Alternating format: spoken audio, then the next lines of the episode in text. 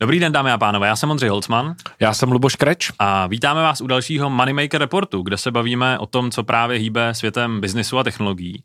A my natáčíme Luboši v pondělí dopoledne. Jo, jsme se, je to tak, jo. Je to tak, když jsme se někteří probudili ráno, někteří to zahledli večer na Twitteru.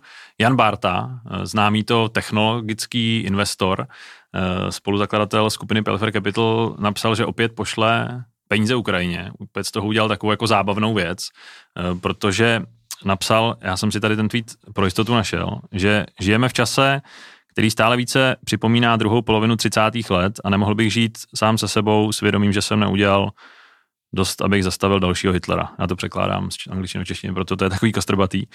A říká, že kdo uh, za každý retweet toho jeho tweetu pošle 100 dolarů na nákup FPV dronu na Ukrajinu, na tu iniciativu Drony Nemesis, Což, což je Karel Řehka, což je, tchý, že jo? A... Ano, ano, je to ta, eh, ta kampaň, která v poslední době hodně rezonuje, protože se ti její zástupci a eh, představitelé setkávají jako s velkou eh, ne kritikou, ale negativní, zkrátka negativní odezvou části společnosti. A Honza Barta píše, že přispěje až 2 miliony dolarů, což je přepočet nějakých 50 asi 50 milionů, milionů korun. korun. No.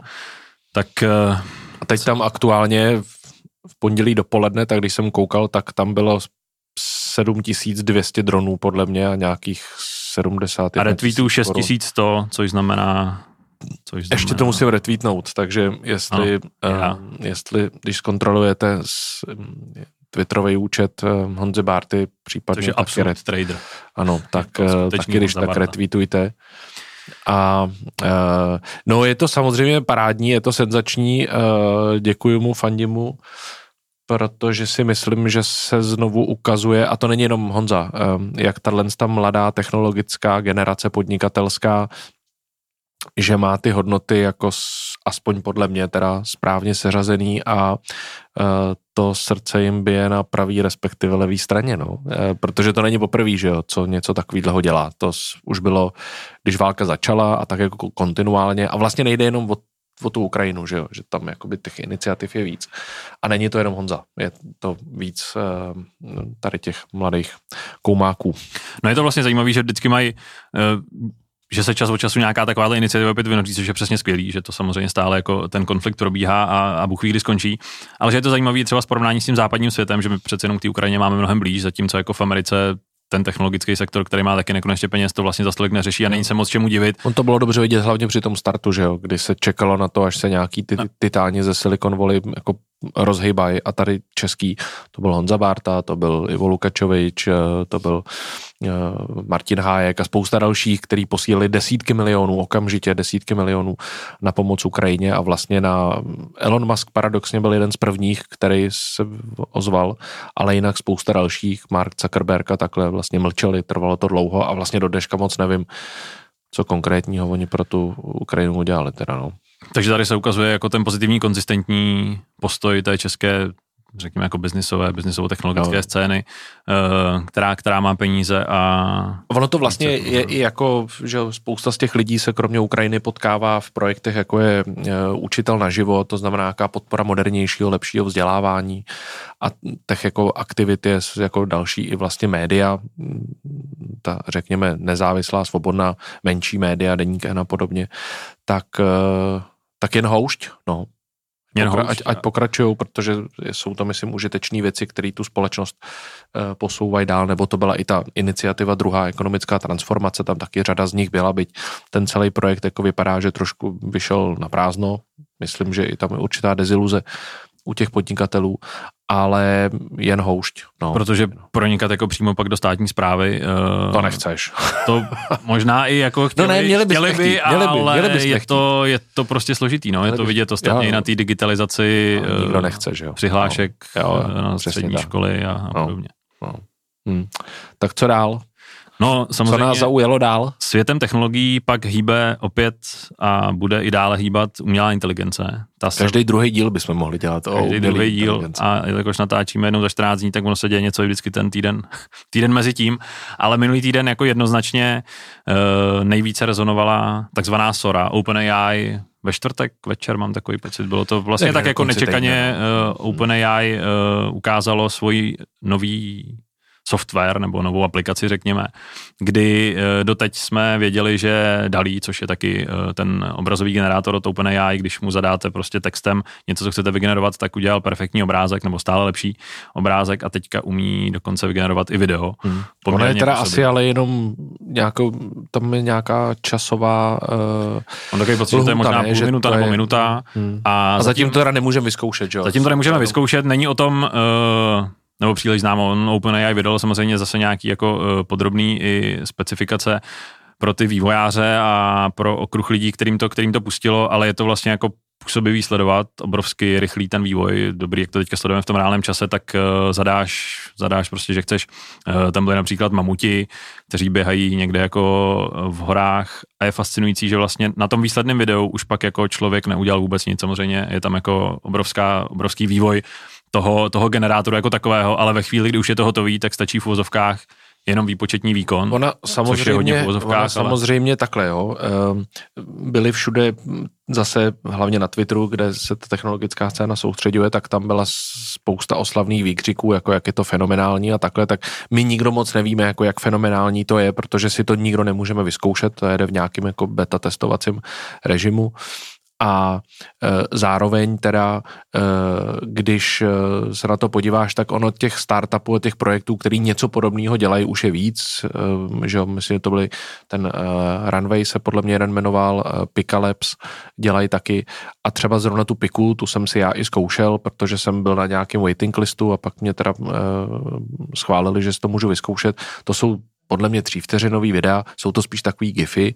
Je to zatím jaký jako rostomilý, eh, není to úplně, že by si takhle natočil film, ale evidentně to tímhle směrem teda jde a podle mě to je jenom otázka času, jakože vlastně deepfakes nebudou deepfakes, jak se to dělá dneska, kde mm, dáš jako tvář někomu na, eh, na tělo a jenom to vypadá pěkně, ale ty to od začátku do konce jako celý jako vymyslíš vlastně. Jako to, no to byla ta věc, kterou OpenAI, OpenAI hnedka vlastně zmiňovalo ve chvíli, kdy to vydávali, že to zatím testují jenom ve velmi uzavřené skupině a řeší přesně tady ty jako bezpečnostní rizika což tak musí říkat. Uh, druhá věc je, že OpenAI furt funguje částečně jako ta nezisková organizace, která vlastně jako chce, uh, chce konat dobro s umělou inteligencí, jednoduše řečeno. Ale mně se vlastně na tom líbí, nebo jako zajímavý jsou ty dva pohledy, že půlka lidí samozřejmě žasné v úžasu, jak je to fascinující technologický pokrok, druhá říká, že uh, jsme všichni v háji, protože přesně tohle se bude dít.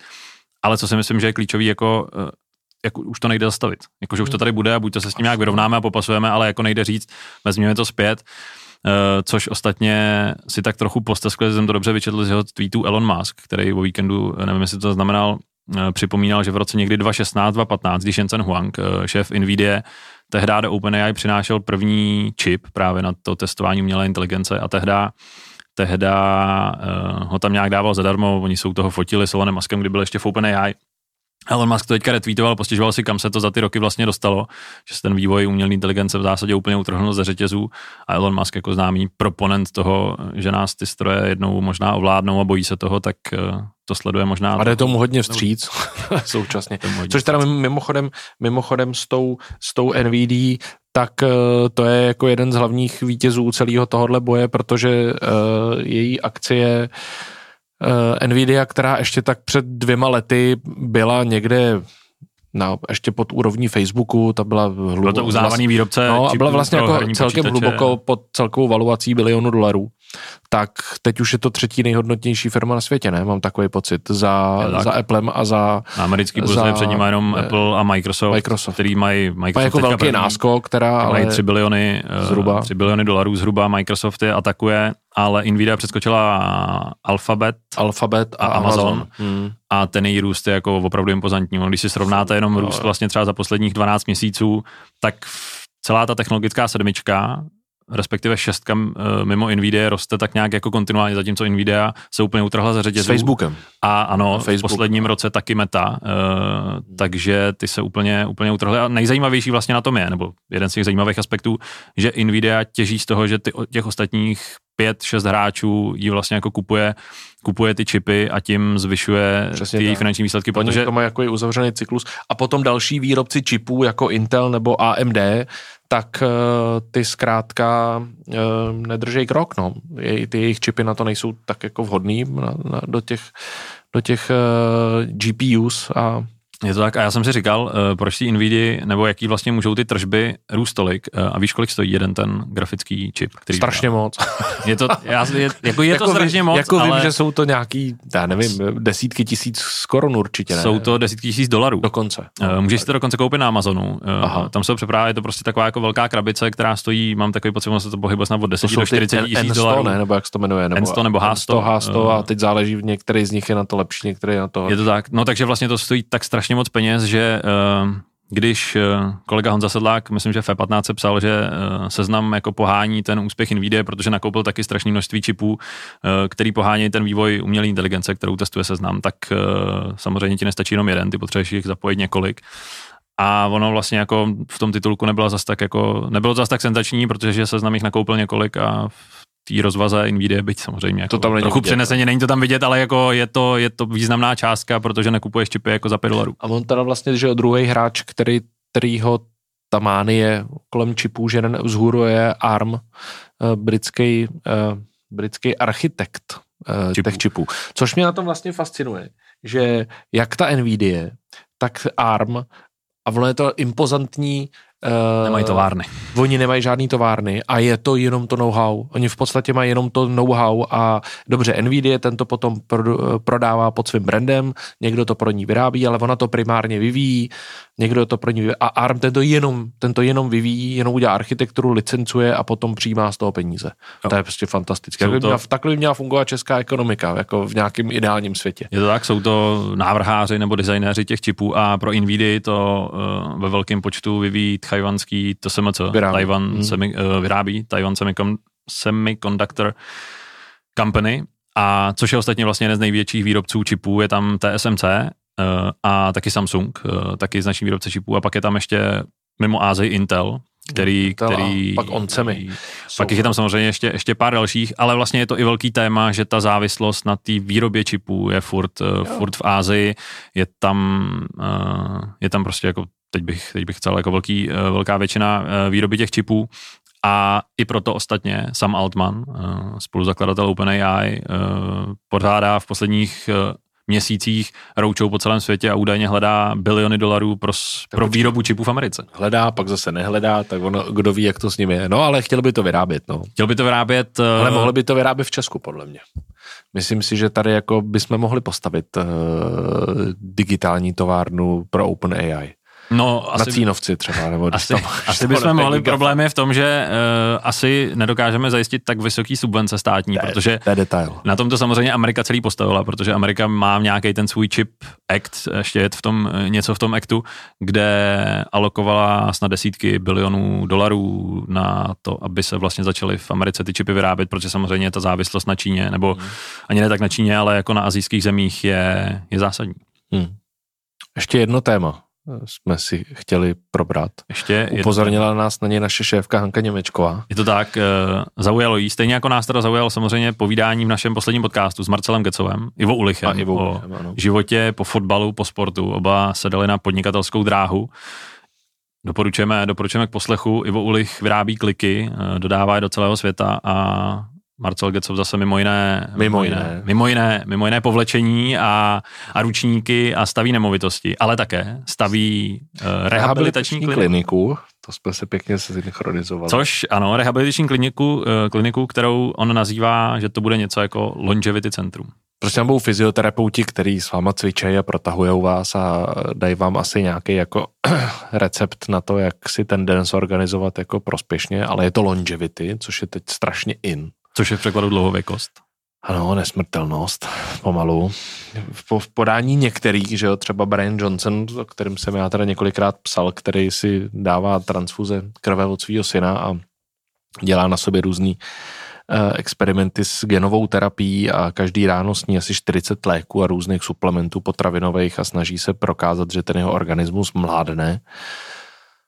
A, to je samozřejmě jako ten ano, ano, nejextrémnější varianta v současné době. Já za sebe musím říct, mě to vlastně, teď to bez ní vošklivě, ale mě to strašně rozčiluje, jak se jako přetrh pytel jako s lidma, který nám jako ukazují, jak vlastně mládnou a jak eh, jejich den určuje to, kdy jdou, eh, kdy jdou se vykoupat do Vltavy a, a trumfujou se v tom, um, kdo toho sní míň, nebo jako kdo to sní zdravější. Já vlastně jako nemám nic proti tomu, aby uh, lidi žili zdravě. Naopak si myslím, že to je důležité, aby žili zdravě, ale jenom mně to vlastně přijde, že to strašně je poznat, že se tomu zhusta věnují lidi, kteří už jako vlastně v tom životě nemají moc jako jinou náplň, protože pro um, by řekli politický marketéři, pro toho obyčejného člověka je to jako úplný nonsens, jako tohle, ale jako úplný nonsens. No je samozřejmě uh, otázka, jakou tu fázi tady toho jako života myslíš, Myšle, myslím tím, co všechno jako děláš, ale samozřejmě uh, vstávat, uh, vstávat jako brzo ráno a dělat všechno přes ten den. Prostě extrém. Jako neslučuje jako, se to samozřejmě no. s prací od 9 do 5, uh, od pondělí do pátku. No, ale vlastně, že mně přijde, že spousta lidí jako na to naskakuje, že má pocit takový ten FOMO efekt, že pokud nezačnu teďko hned jako žít jako ultra extrémní longevity život, tak mi něco ujede, no, jako to, je to prostě nesmysl, jako před nějakou dobou uh, byl, bylo in, že když seš už jako bohatý a všechno máš, tak se z tebe stane jako ekolog a vegan a podobně, tak teď se k tomu přidává tohle a opět říkám, jo, myslím, že je důležité, aby lidi žili zdravě, je to nejlepší možná prevence a, a je to důležitý pro český jako zdravotní a sociální systém ale jako jak se z toho stane taková jako mánie a obsese, tak eh, to ve finále se může jako úplně otočit, protože pro spoustu, říkám, pro spoustu normálních lidí, kteří musí ráno odbavit tři děti do školy, večer musí vyzvednout, udělat svačinu a podobně a e, taky si musí zaplatit účtenky a podobně, tak je to, je to jenom na sare. Sorry za to slovo, jo, ale, ale je samozřejmě to jako je v tom, šílený. Uh je v tom velký biznis, jako vlastně jo, pro spoustu Protože tom... stojí strašných prachů, jo, jo. aby si dostala transfuzi od svého syna a sežral si tak 60 ta transfuze je, prášku, je jako extrémní, ale je v tom spoustu peněz a, a spoustu lidí se na tom snaží zbohatnout. A to vlastně jako může být, je to samozřejmě legitimní, eh, pokud je to jako všechno řeknu tak, jak má být, ale stejně jako se teďka vyrojilo, ale teda ještě s tím uh, zdravotním systémem nebo s tím sociálním, protože jestli se to projeví, eh, to, že budeme jako žít déle, tak jako pro náš důchodový no, systém no, je to vlastně jako obrovský průšvih, protože už teďka samozřejmě jsme úplně v háji. A pokud, no my dva jo, ty no, víc než já. Ano, ano. Uh, a pokud si ještě jako, uh, nedej bože, prodloužím život třeba do 110 let, což vlastně si nedokážu představit ani do o trochu míň, tak to ve chvíli, kdy nemáš ty peníze, Jakože to se k tomu jako neříká, ale samozřejmě ten další život musí ti ho někdo jako platit a pokud by si tam ty eh, lidi na ministerstvu práce a sociálních věcí nebo financí, to už je jedno, kde si tam jako nakreslili tu křivku, že se doba života prodlouží nějakým významnějším způsobem, pokud to přijde, tak eh, nás nečeká nic dobrého. Ten systém kolabuje už za pár let začne tak. jako mu docházet peníze, ale teď jsem přišel na to, že až dostane chalupu, tak z ní udělám longevity centrum chalupa. Je to tak a tam eh, tam budeme všichni jezdit na team Přesně, building tam be, a team do těch building, kryo, tam budeme 70 do kryokomory. Do kryokomory a, a bude, to, bude to všechno zalité sluncem. No, tak je to krásné. Tak asi no, uvidíme, jak se to bude vyvíjet a uvidíme, na co se podíváme příště. Poslouchejte nás, pište nám, pokud by vás Komentujte. cokoliv zajímalo, nebo jsme náhodou něco třeba řekli nepřesně, neustále se taky učíme. Hmm. Takže děkujeme za pozornost a zase příště na viděnou naslyšenou. Tak čau. Čau.